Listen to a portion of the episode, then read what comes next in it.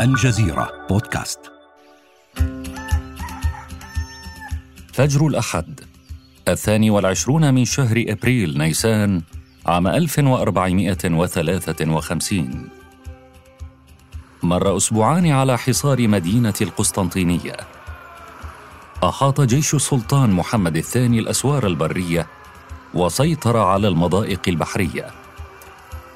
لم يبق بين البيزنطيين والعثمانيين إلا سواحل القرن الذهبي المحروس بسلاسل حديدية تمنع اقتراب السفن.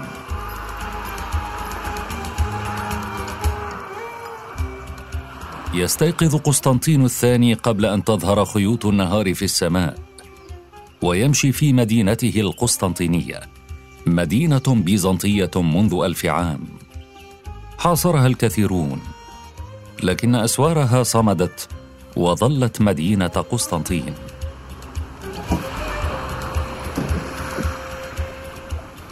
يسمع قسطنطين تكبيرات المسلمين من جهة القرن الذهبي. يشك أن خوفه يخلق له أصوات التكبيرات.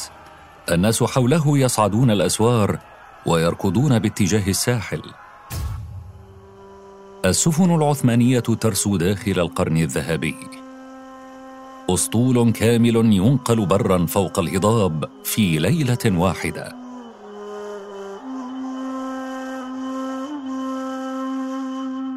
هذه قصة أحد أكبر الفتوحات تاثيرا في التاريخ. فتح القسطنطينية.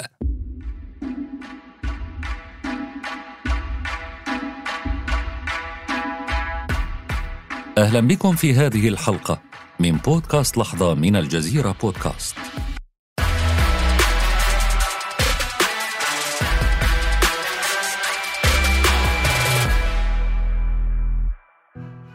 بدأت الإمبراطورية الرومانية قبل الميلاد بخمسمائة عام دولة صغيرة في شبه جزيرة إيطاليا. من روما توسعت الإمبراطورية في كل صوب، حتى بلغت أوج نموها خلال 600 سنة في عام 117 ميلادياً. من الغرب وصلت شواطئ المحيط الأطلسي، وامتدت شرقاً حتى أطراف إمبراطورية فارس. توغلت شمالا في أوروبا حتى وصلت الغابات الجرمانية.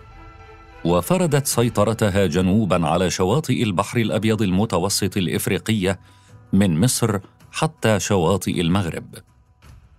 ومع كل توسع قامت الإمبراطورية ببناء طرق معبدة تنطلق من العاصمة روما حتى أصبحت كل الطرق تؤدي إليها.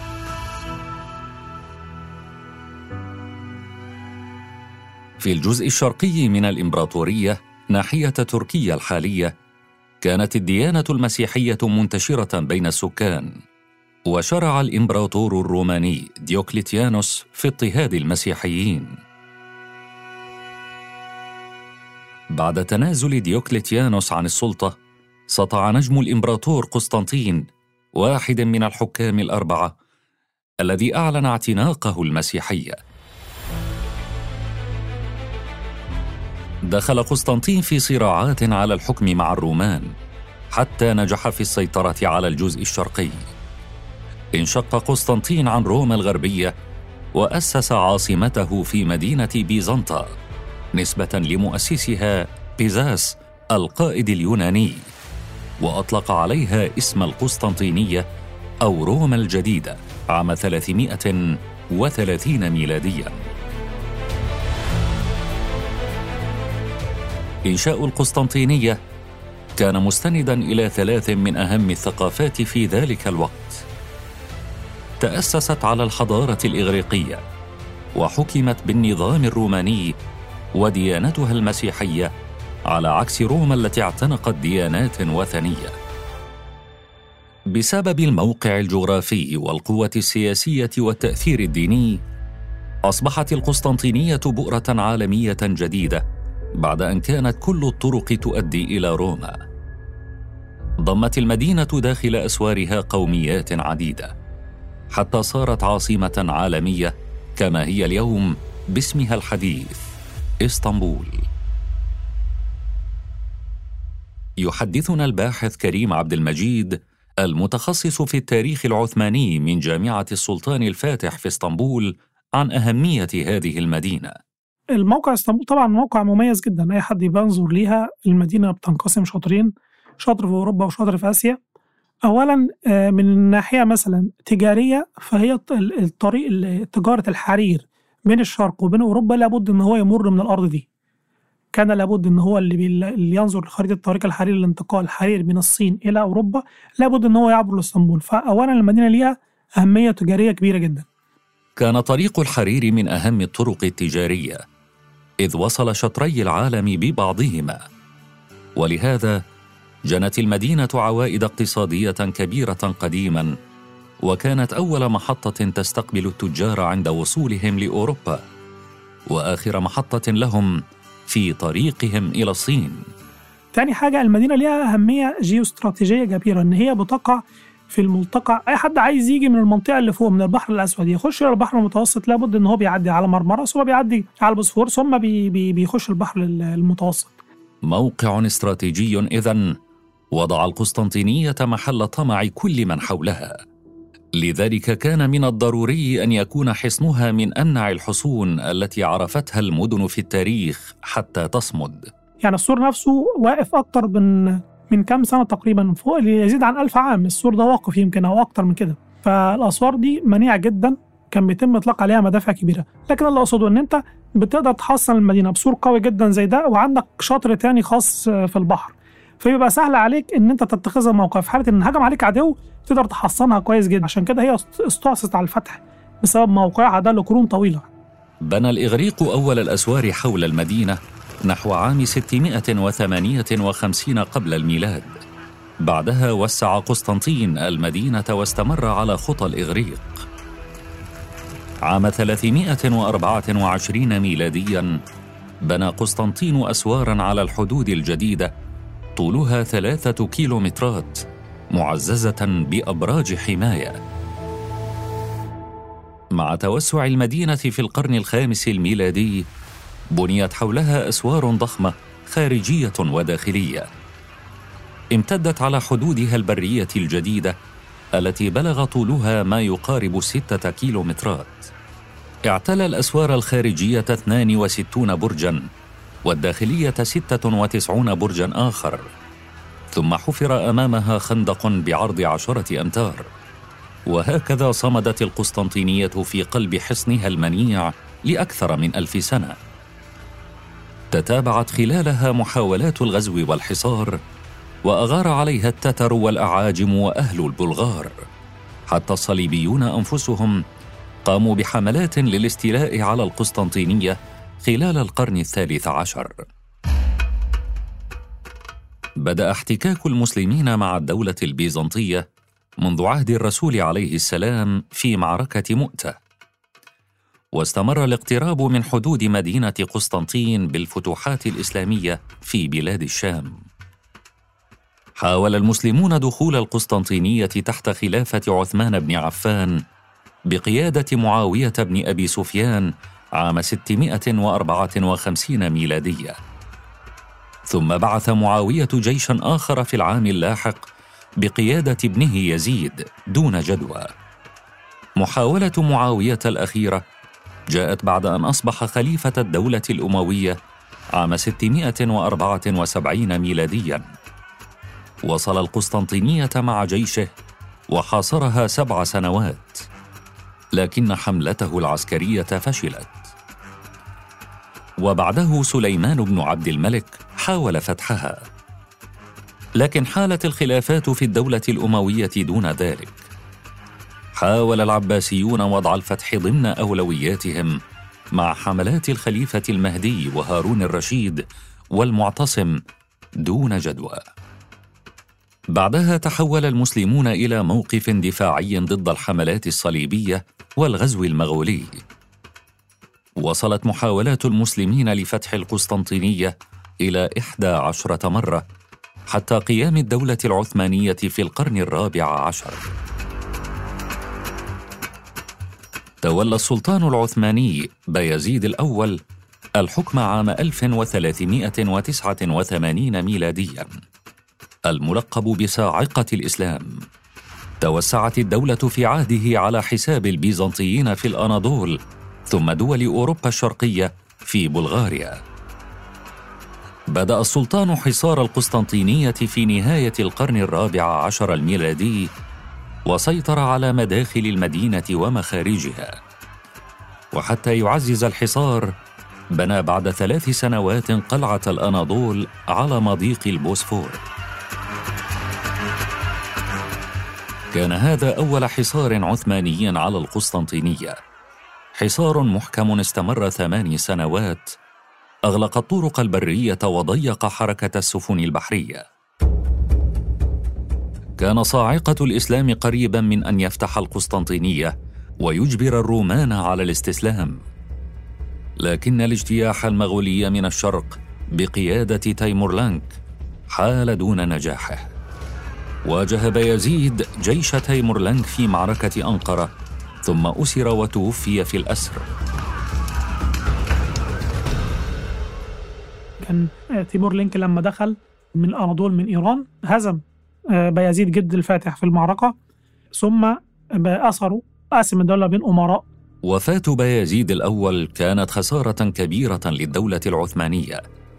انقسمت بعده ودخلت الدولة في حرب أهلية بين أولاد بايزيد سميت هذه الفترة العصيبة بعهد الفترة. استمرت فيها الخلافات أحد عشر عاماً وكادت الدولة العثمانية أن تسقط. حتى نجح محمد الأول ابن بايزيد بإخماد الاضطرابات وتوحيد الدولة. حكم السلطان محمد الأول لثمان سنوات. أعاد فيها بناء أركان الدولة وصوب الانقسامات وصار لقبه ممهد الدولة. توفي محمد الأول ممهد الدولة في عام 1421 ميلادي ووصى أن يخلفه ابنه مراد الثاني وهو في الثامنة عشرة.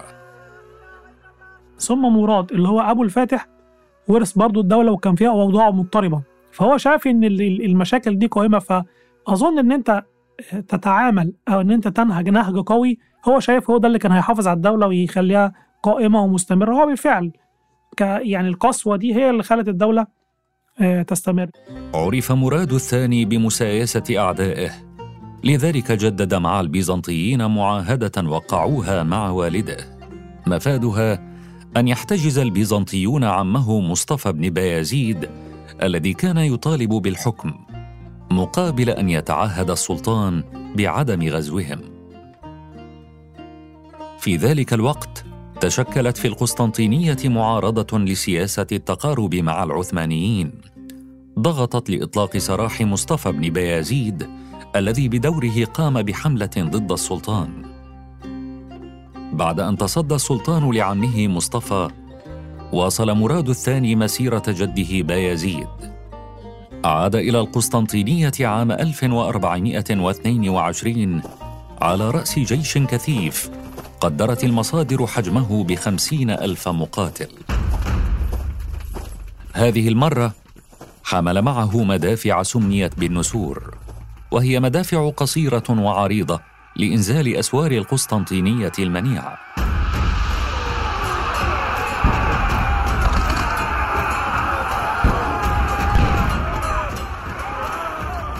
دافع البيزنطيون عن مدينتهم وكلما هدمت قذيفة جزءا من السور أعادوا بناءه سريعا.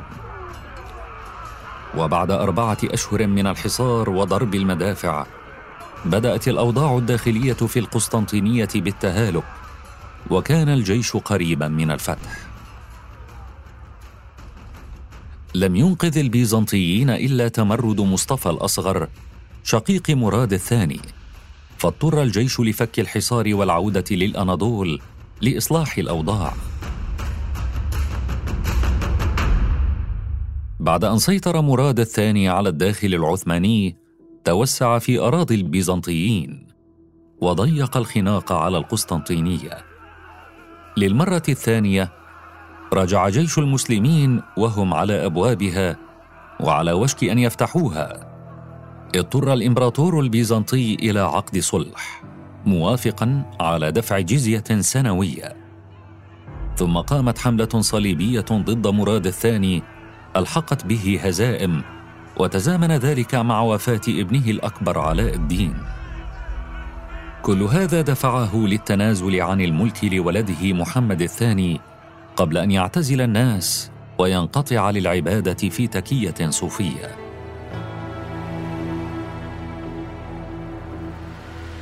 كان محمد الثاني في سن العشرين عندما استلم الحكم لكنه كان اميرا عثمانيا وتربيته لم تكن كأي تربية.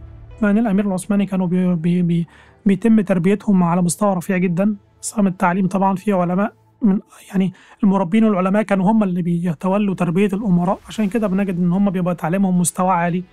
العلوم اللي بيتلقوها بتبقى كتيرة. عندهم خلفيات علمية مثلا وشرعية جيدة. هو لم يربى على فكرة فتح المدينة أو ما كانش إن هو بيتم تربيته إن أنت اللي هتفتح كذا. بل هو الظرف التاريخي اللي وضع في كذا لكن هو كان بيربى كأمير ليخلف والده في دولة يقدر هو يحكمها خاصة إن هو شاف أو ما شافش من نفسه. لابد سمع بالفترة اللي هو ولد فيها والفترة اللي أبوه تولى فيها. كانت فترة مضطربة. لكن مهما كانت تربيته حازمة ما زال محمد الثاني مراهقا يفتقر الحكمة والخبرة.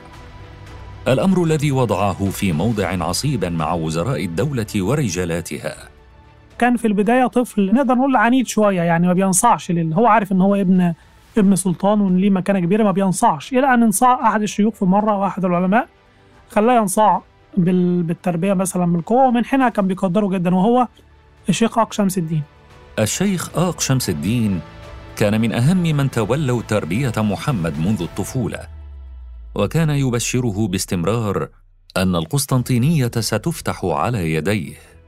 آه إن الشيخ نفسه أو العالم هو رجل كان على قدر كبير من العلم تولى تربية الفاتح من ضمن مربينه أو معلمينه وهو كان من ضمن المحفزين الفاتح على فتح المدينة إن هو سيحقق البشارة النبوية لو فتح المدينة. يعني كان بيقول لو أنت فتحت المدينة هيتم تحقيق البشارة النبوية يعني أنت هتبقى أنت اسمك محقق البشارة النبوية. الأوروبيون رأوا في صغر سن محمد الثاني فرصة فنقضوا العهود المبرمة مع والده وشنوا حملة صليبية كانوا يطمعون من خلالها بإنهاء العثمانيين. طلب محمد الثاني من أبيه أن يعود إلى الحكم ليدافع عن بلاده. فرفض وقال له إن الدفاع عن دولتك من واجباتك السلطانية. فرد عليه ابنه إن كنت سلطانا فعليك الدفاع عن البلاد وإن لم تكن سلطانا فعليك طاعة السلطان. فقبل مراد الثاني حجة ابنه وعاد إلى الحكم. تصدى للحملات الصليبية وبجانبه ابنه محمد الثاني وتعلم منه قيادة الجيش وإدارة الدولة. بعد بضع سنوات من عام 1451 توفي السلطان مراد الثاني واستدعي ابنه محمد ليعتلي السلطة مجددا.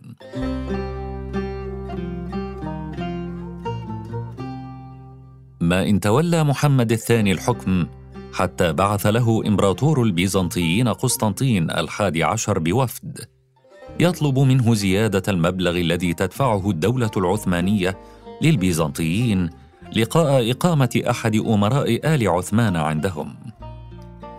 وكان فيها تهديد مبطن بأنهم قد يطلقون سراح هذا الأمير المدعو أورخان كي يطالب بالحكم وقد تنشب عنه حرب أهلية. فاستقبلهم محمد الثاني بحفاوة وود وقال لهم إنه سيجيب لهم طلبهم. وما إن غادر الوفد حتى بدأ التحضير لحصار القسطنطينية بعد أن صارت تشكل تهديدا مباشرا. كان محمد الثاني يعلم أنه إذا أراد فتح القسطنطينية والنجاح بحصارها وكسر عزيمتها فعليه إحكام السيطرة على مضيق البوسفور. فأمر ببناء قلعة روملي حصار على الجانب الأوروبي مقابل قلعة أناضول التي بناها صاعقة الإسلام بيازيد جد والده. تم بناء قلعة الروملي بين الخامس عشر من إبريل والواحد والثلاثين من أغسطس من عام 1452 ميلادي.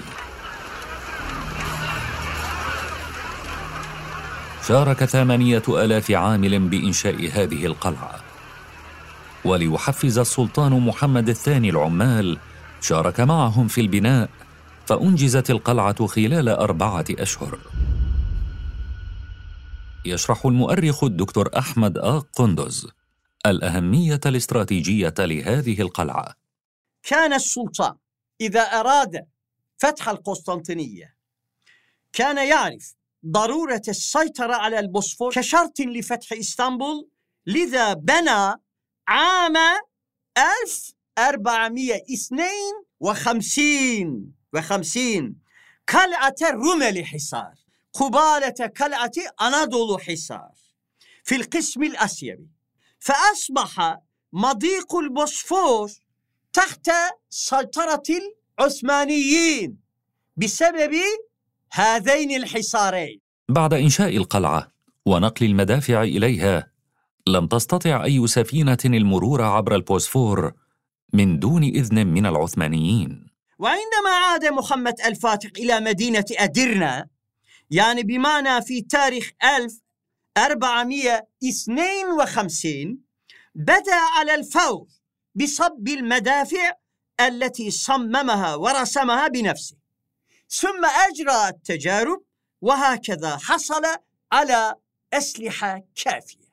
ثم أحس الإمبراطور البيزنطي بخطط الفاتح ولكنه كان في وضع حرج لأن بيزنطة كانت قد انقسمت إلى قسمين. وكانت أوروبا تشترط لمساعدتها أن تنقلب إلى المذهب الكاثوليكي. بعث الإمبراطور قسطنطين بوفد للسلطان احتجاجا على بناء هذه القلعة. فكان رد السلطان محمد الثاني إن لكم القسطنطينية بأسوارها وليس لكم وراء ذلك من شيء. اذهبوا إلى سيدكم وأخبروه أن السلطان العثماني الآن يختلف عن أجداده فإن لي عزما فوق عزمهم وقوة فوق قوتهم. لم يدرك البيزنطيون حينها حجم القوة التي كان يجهزها السلطان لهم. حاول أجداده هدم أسوار القسطنطينية بالمدافع لكنها لم تجد نفعا أمام ضخامتها وسرعة إعادة بنائها. في ذلك الوقت دخل على السلطان مهندس مجري يدعى أوربان. عرض على السلطان تصميم مدفع عظيم بعد أن رفض الإمبراطور البيزنطي خدماته.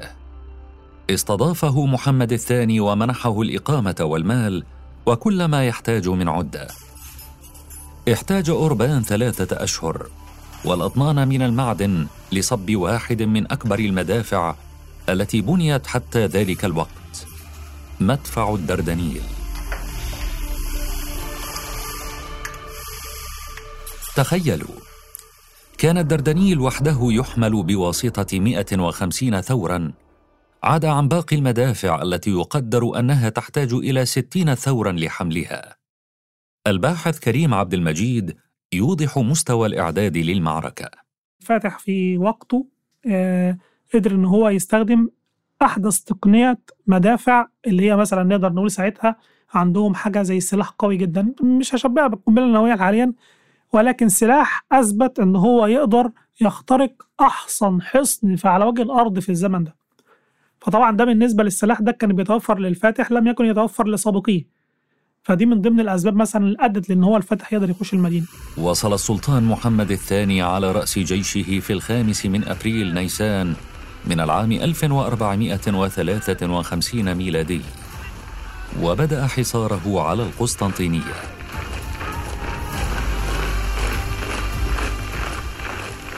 أطبق الجيش حصاره على الجبهة البرية بينما تمركزت البحرية في بحر مرمرة بالإضافة لسيطرة القلاع على مضيق البوسفور.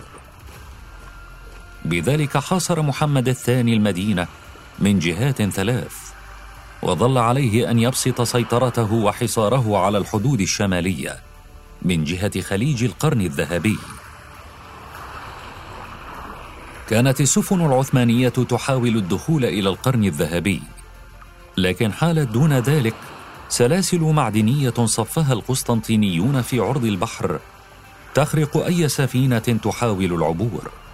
لذلك بقي سفن العثمانيين واقفة على حدود السلاسل تمنع دخول الدعم للمدينة من تلك الجهة.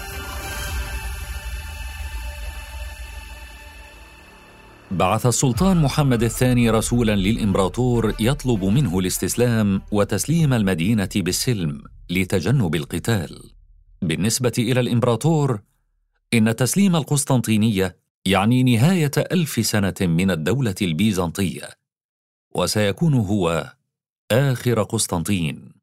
يرفض الإمبراطور أن ينتهي تاريخ البيزنطيين باستسلامه ويرفض السلم. في يوم الجمعة السادس من أبريل بعد رفض تسليم المدينة دون قتال أمر السلطان بقصف أسوار القسطنطينية بالمدافع الجديدة. تفاجأ البيزنطيون بمدفع الدردنيل إذ كان قادرا على قذف كرة حجرية وزنها 170 كيلوغراما من مسافة كيلو متر ونصف الكيلو متر لكن نقطة ضعفه كانت حاجته إلى الكثير من الوقت لتلقيمه كل مرة بالقذيفة التالية وإطلاقها. استغل البيزنطيون نقطة الضعف هذه فكلما توقف القصف لتلقيم المدافع العثمانية باشروا ترميم الأضرار. وللبيزنطيين خبرة طويلة في صد الحصار وترميم الأسوار بسرعة لكن العثمانيين خبراء في حصار المدن. كانوا يعرفون كيف يتفادون الأمراض خلال الحصار الطويل وكانوا يولون اهتماما جديا لمصادر الماء ونظافتها. بعد أسبوع من القصف أحس السلطان بأنهم قد أنهكوا القسطنطينيين بما فيه الكفاية. فأمر جنوده بالتقدم وجرت معركة لاقتحام المدينة. لكن الامبراطور وجنوده استماتوا بالدفاع ولم يستطع الجنود اقتحام حصون القسطنطينية وتركيبتها المعقدة. وبعد ساعات من المواجهة حل الظلام ولم يستطع الجنود حتى رؤية النبال التي تنهال عليهم فانسحبوا من المعركة. وانتهت الجولة الأولى لمصلحة البيزنطيين.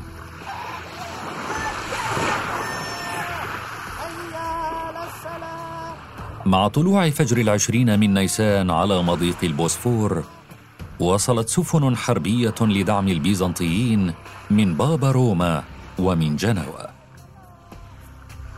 المعركة البحرية بين الأسطولين كانت سجالا رغم العدد الأكبر لسفن العثمانيين. لكن سفن بيزنطة كانت أكبر وأضخم وأعلى وكانت قادرة على ضرب سفن العثمانيين دون أن تصيبها السفن العثمانية.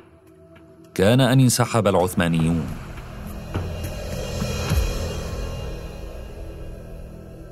عندما وقعت الهزيمة في أول جولتين زادت ثقة البيزنطيين بالدفاع عن مدينتهم وهبطت عزيمة العثمانيين أمام هذه المهمة التي بدأت تصير مستحيلة.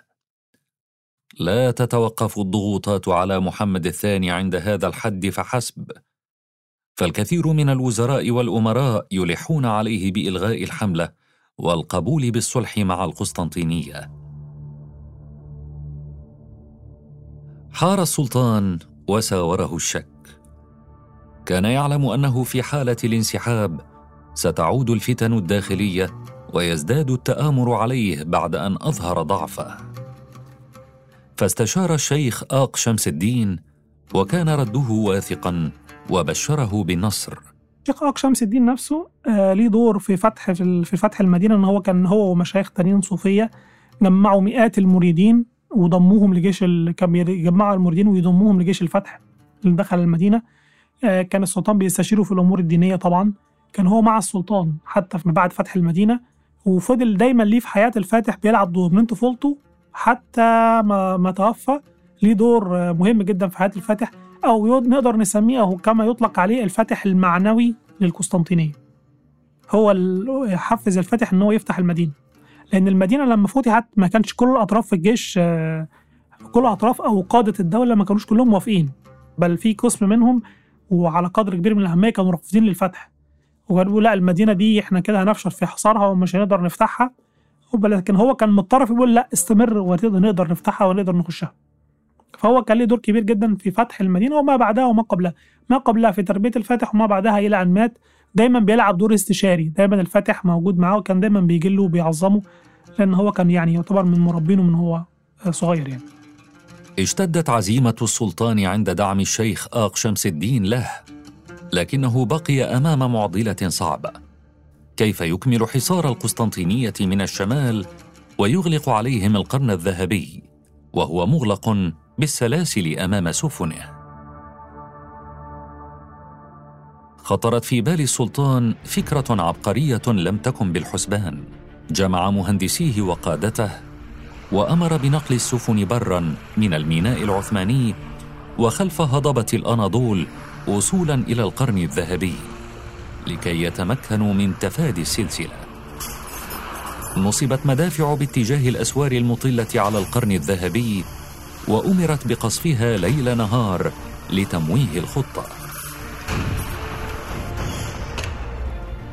بينما كان الجنود والعمال العثمانيون يبنون معبرا فريدا من ألواح خشبية صبوا عليها كميات ضخمة من الزيوت والشحوم ومدوها على مسافة خمسة كيلومترات.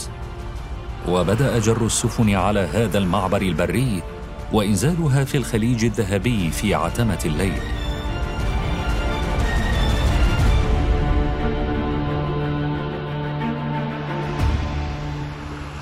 استيقظ أهل القسطنطينية صباح اليوم التالي الثاني والعشرين من أبريل نيسان على تكبيرات العثمانيين وهتافاتهم ليجدوا سبعين سفينة قد نقلت في ليلة واحدة إلى خليج القرن الذهبي.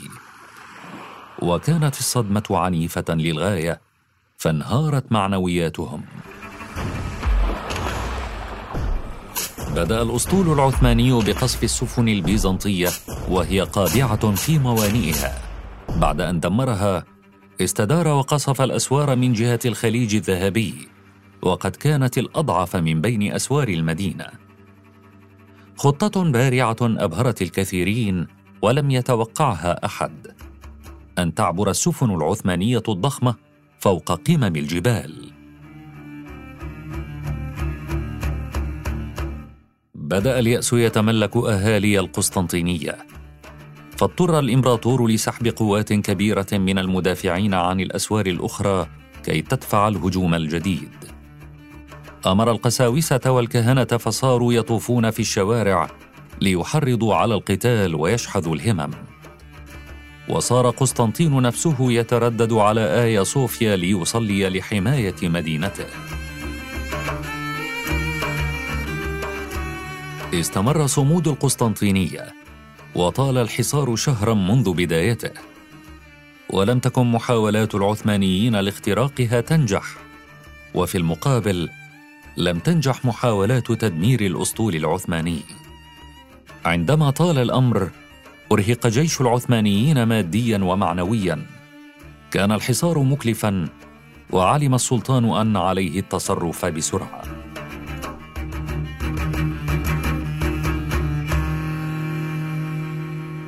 في السادس عشر من أيار مايو أمر بحفر أنفاق تحت الأرض تمر من تحت الأسوار وأمر المدفعية بتشتيت أنظار القسطنطينيين عن ذلك لكنهم فطنوا إليه. وحفروا أنفاقا بقربهم. وما ان وصل العثمانيون للأنفاق البيزنطية التي أعدت إليهم. فرحوا ظانين أنهم وجدوا مدخلا إلى المدينة. لكن فرحتهم لم تدم حتى صبت عليهم النيران والوقود المشتعل. فاحترق كثير من الجنود ومات آخرون من الاختناق.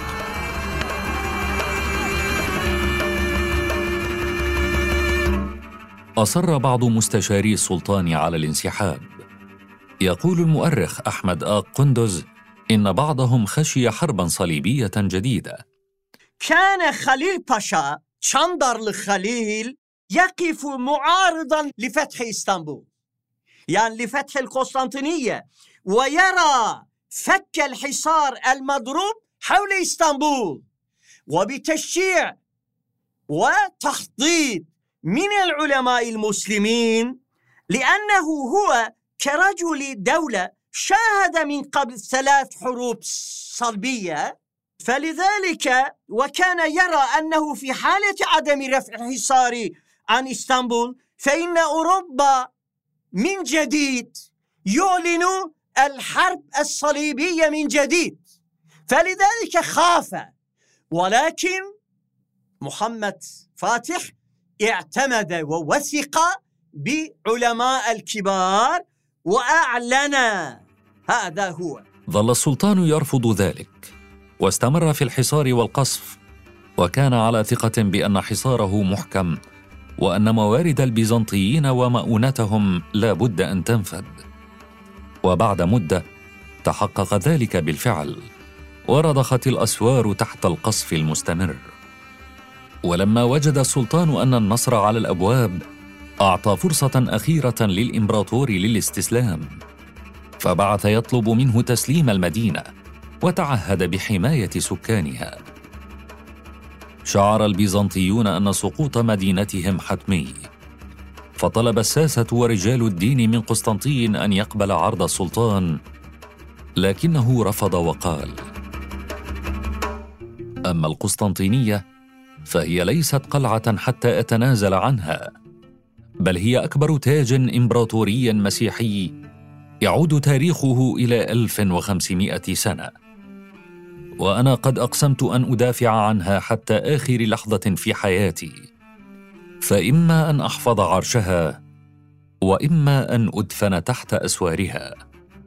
فلما عرف السلطان رده قرر مهاجمة المدينة وقال عن قريب سيكون لي في القسطنطينية عرش أو يكون لي قبر. وبدأت التحضيرات للمواجهة الأخيرة بين الجيشين. صرخ السلطان محمد الثاني بجنوده وصار شعاره إما أن يسقط العثمانيون أو تسقط القسطنطينية.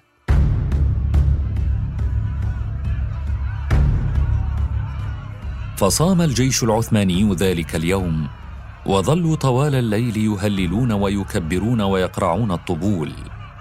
وكان الشيوخ يطوفون بينهم ويقرؤون عليهم آيات الجهاد. وفي الوقت نفسه كان الروم يقيمون القداديس والابتهالات ويقرعون أجراس الكنائس. صلى الإمبراطور البيزنطي ورجاله آخر صلاة يقيمها الرومان في كنيسة آيا صوفيا. ثم جمع جيشه وبدأ يشجعهم للمعركة الأخيرة. وفي التاسع والعشرين من مايو أيار عام 1453 بدأت المعركة الأخيرة.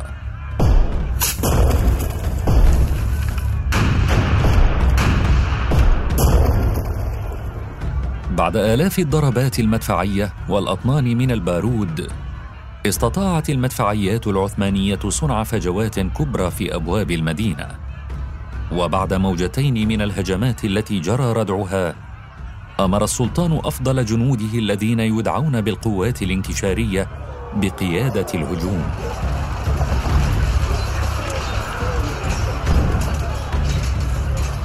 فاستطاعوا اختراق الحصون وأصيب القائد العسكري البيزنطي إصابة بليغة. فدب الهلع بين الجنود البيزنطيين وبدأوا يتقهقرون عشوائيا. الانكشاريه لهم ادوار عظيمه جدا في التاريخ من ناحية الحرب. الدولة العثمانيه كانت القوة الضاربة فعلا. يعني الانكشاريه من غيرهم الدولة العثمانية لم تكن لتتوسع بهذا الشكل الضخم. كانوا جنود مدربين جدا بأعلى درجات الاحترافية. آه ويعني ما نقدرش ننكر جهودهم الكبير جدا في إن الدولة العثمانيه تصبح دولة عظيمة كده مساحه وقدرا وأحد اقطاب السياسة الدولية بفضل توسعها العسكري ويرجع ليه فضل كبير جدا لهذه الطائفة من من الجند يعني. فهم كانوا حاجة زي القوات الخاصة في الجيش يعني هم كانوا ناس آه من الجيش مدربين باعلى درجة من الكفاءة العسكرية بيجدوا استخدام الآلات العسكرية جيد السيوف كويس جدا الرماح وما إلى ذلك. كان ليهم دور رئيسي جدا في دخول العثمانيين للمدينة. هم القوة العاديه ليس مجرد عساكر ولكن عساكر مدربه تدريب خاص جدا. فكان ليهم دور قوي جدا في الدخول للمدينة والدخول وفتحها والاستيلاء عليها يعني بعد ذلك. بقي الإمبراطور يقود بنفسه الدفاعات أمام الانكشارية لكنه لم يصمت طويلا. وبعد أن انهارت دفاعات الأسوار وصار الجنود العثمانيون داخل المدينة سقط الإمبراطور سريعا ورفع علم العثمانيين فوق أسوار القسطنطينية. وبذلك بعد أربعة وخمسين يوما من الحصار فتحت القسطنطينية وسقطت من أيدي البيزنطيين.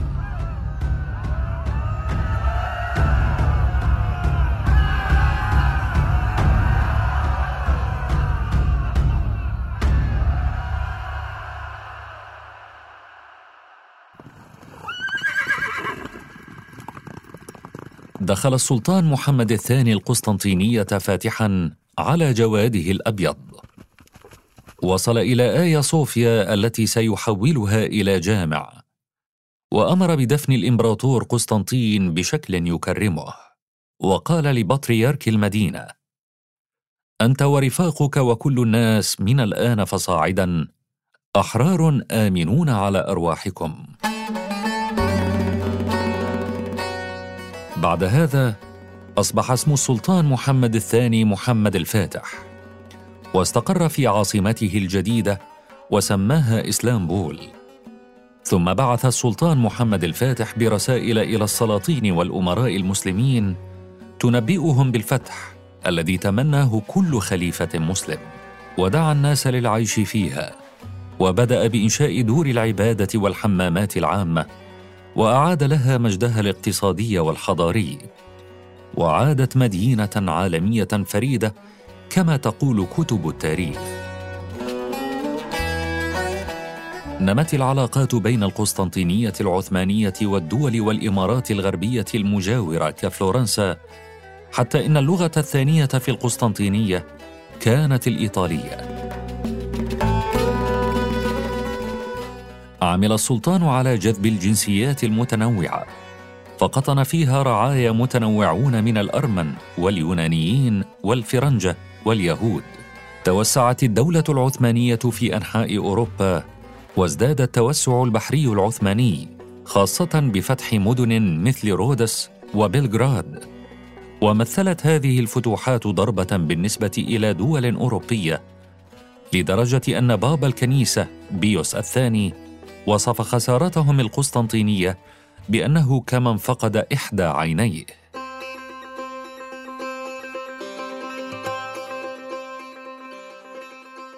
سيطر العثمانيون على طرق التجارة عبر المضائق البحرية.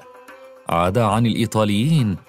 لم يعد لدى الأوروبيين الحظوة السابقة في التحكم بطرق الملاحه هذا دفعهم لإرسال حملات استكشافية عن طرق بديلة.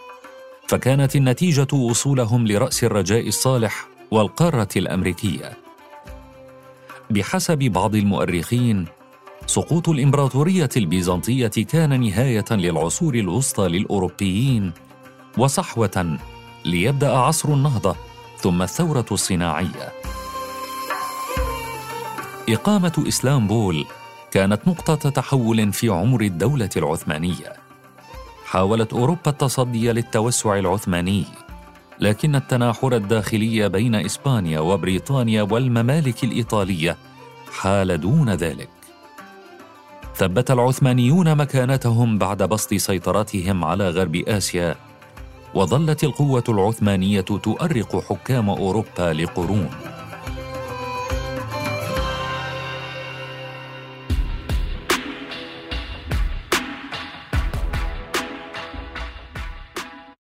في الحلقات المقبلة من بودكاست لحظة. سنحكي لكم عن لحظات مفصليه أخرى من تاريخ منطقتنا والعالم. انتظرونا ولا تنسوا زيارة موقعنا على الإنترنت podcast.aljazeera.net ومشاركة هذه الحلقة مع أصدقائكم. إلى اللقاء.